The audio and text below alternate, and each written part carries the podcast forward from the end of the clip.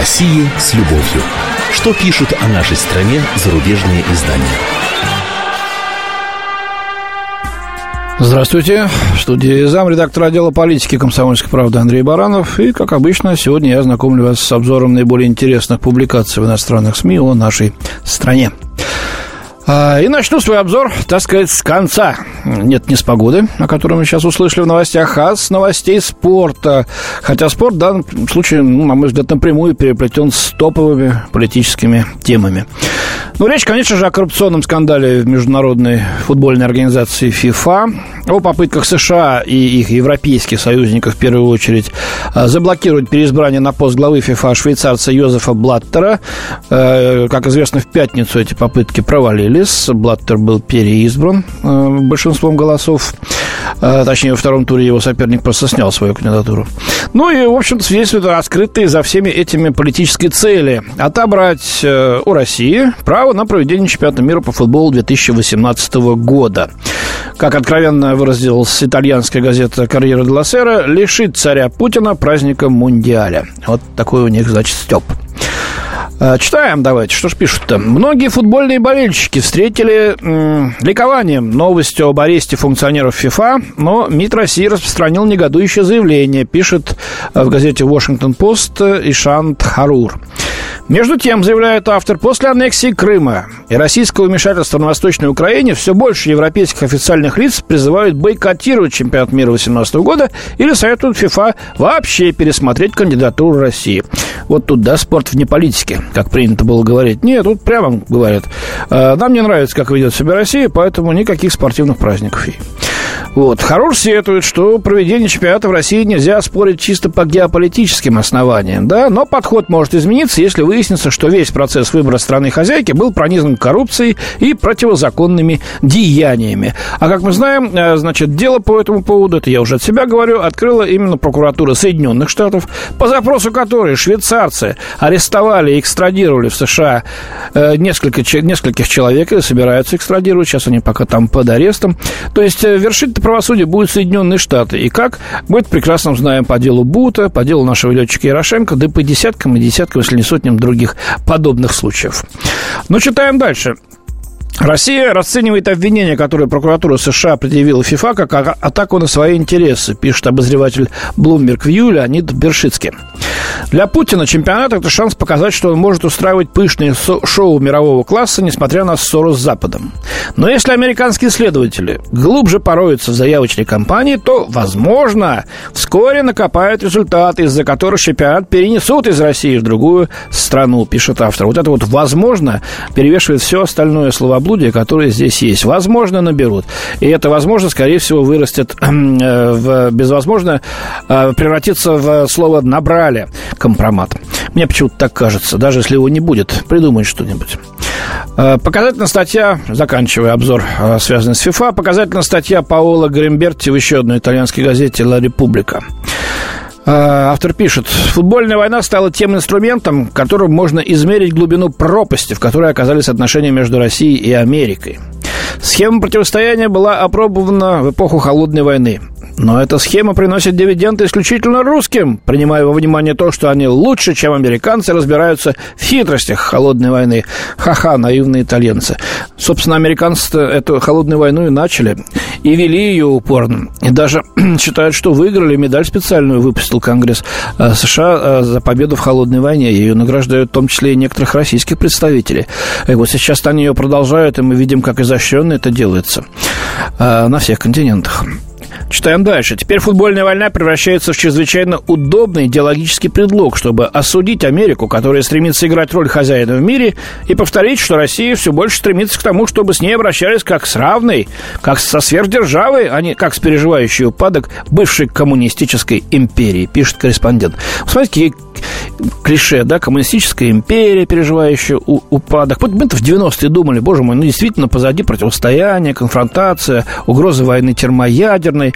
Оказывается, никто не собирался нас воспринимать как равных партнеров. Нас всегда считают какой-то империей, которая что-то рыпается и пытаются тут доказать, что, в общем-то, она все-таки не самая последняя в ряду держав и хочет сохранить свой статус, и, может быть, даже приумножить его. А что в этом плохого? Любое государство в этом заинтересовано. Смотрят как на идиотов и говорят, что это они, побежденные-то, еще что-то шевелятся, еще что-то пытаются, пытаются нам руки крутить, но все меньше и меньше получается. Ну, к другим острым и болезненным для Запада темам. Американская Хафтингтон Пост пишет, что закон о нежелательных иностранных неправительственных организациях, принятый в России, вызывает тревогу, поскольку может быть использован против э, зарубежных организаций, действующих в нашей стране. Э, я напомню, что в законе говорится о том, что деятельность неправительственной иностранной или международной организации, представляющая угрозу конституционным основам Российской Федерации, обороноспособности страны или безопасности ее власти, может быть признана нежелательной. Вот Соединенные Штаты незамедлительно заявили о своей глубокой обеспокоенности, пишет издание. Аналогичное отношение выразили НПО, чьи интересы затрагивает новый российский закон. Но, послушайте, вот вводить против нас санкции можно, да? Финансировать напрямую и опосредованно оппозиционные структуры, борющиеся с властью, тоже, получается, можно. Все, кстати, видели, к чему это привело в десятки стран, включая наше ближнее зарубежье. Нигде демократия не воссияла. Э, напротив, разразился жуткий хаос, и полилась кровь. От Египта там с Ливии, допустим, до Грузии, теперь от Украины. Э, так может, у нас есть право на превентивную меру против такого ужаса, а? Когда неправительственные организации на чужие деньги организуют там Майданы и прочие цветочные церемонии. Э, тем более, что схожие законы-то действовали и продолжают действовать в ряде западных стран, от пресловутого Беруссербот, запрета на профессию в Германии, до закона об иностранных агентах США, который никто не отменял. Не нравится нашим партнерам и закон о том, что гибель и ранение военнослужащих в мирное время отныне тоже являются военной тайной. Соответствующий закон был принят на этой неделе. Закон был принят на фоне предъявляемых России обвинений в том, что она скрытно отправляет своих военнослужащих воевать на Украину. Обвинения, которые Кремль отрицает, вот отмечает Нью-Йорк Таймс американская. Имеются многочисленные признаки того, что количество потерпевших российских солдат растет. Это и раненые в госпиталях, и новые могилы на кладбищах, и свидетельства родственников погибших, отмечает автор статьи Эндрю Крамер. А он же, кстати, тут приводит и заявление пресс-секретаря Путина Дмитрия Пескова о том, что эта поправка к закону не связана с Украиной, а является лишь совершенствованием законодательства в области государственной тайны. Но вот журналист пишет, что указ Путина может позволить полиции арестовывать журналистов или правозащитников, собирающих информацию о гибели солдат. Это опасается Иван Павлов, юрист-правозащитник, мнение которого приводит э, Нью-Йорк Таймс. Ну, да, может быть, такие опасения и оправданы, хотя, ну, э, ведь подобное законодательство существует и в других странах, в Соединенных Штатах. Вот вы что, найдете э, указания о количестве погибших в Афганистане, их именах, никогда не было, никого не показывали, не называли. Называлось, что число, погибло несколько солдат международной коалиции, но принадлежность к американским, допустим, или другим, так сказать, западным странам практически никогда, за, редчайшим случаем, когда это были уж совсем сильные потери, не раскрывалось. Вот когда были, была предпринята в 80-м году попытка американцев вызволить своих заложников в Тегеране, и она потерпела крах, вертолеты и самолеты столкнулись в песчаной буре в пустыне, никто не называл погибших. А, ни по имени, ни их число. Недавно, когда была операция по уничтожению Бен Ладена и совершил жесткую посадку один из вертолетов спецназовцев американских, его пришлось после этого сжечь. Кто там получил ранение? Ни слова, тем более, что кто-то погиб. Из Украины, из Киева вылетел э, в августе прошлого года, э, года, простите, самолет «Геркулес» с гробами в Соединенные Штаты. Что там было в этих гробах? Простите, чьи там останки были? Ничего не известно, никто ничего не сообщал. И даже тамошние правозащитники американские помалкивают. Так что, может быть, посмотреть надо сначала на себя и потом сравнить мировую практику и подумать, почему бы Россия к ней не присоединиться. Ну и напоследок о том, э, что вызывает сейчас действительно споры в Москве. И у меня вот неоднозначное отношение к этому событию. Э, в России появится еще один памятник «Колосс». Вот. Э, речь идет о проекте «Памятник святому Владимиру».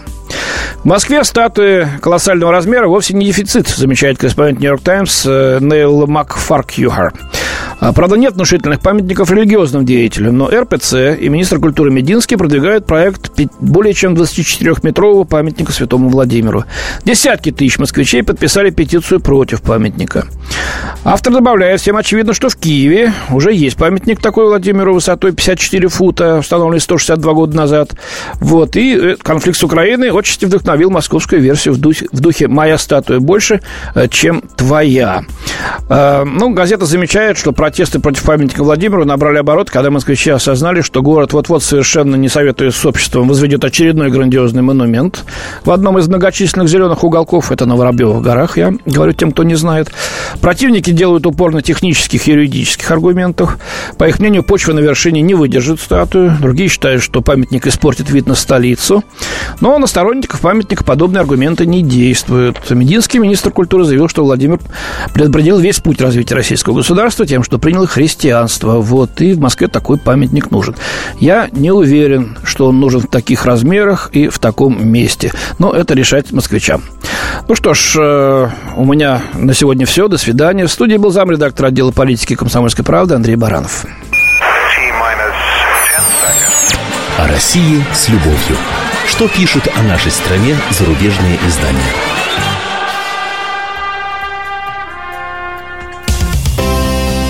Специальный проект «Радио Комсомольская правда».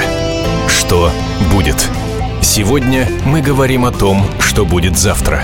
Ведущие эксперты и политики в прямом эфире делают свои прогнозы на будущее в программе «Что будет?».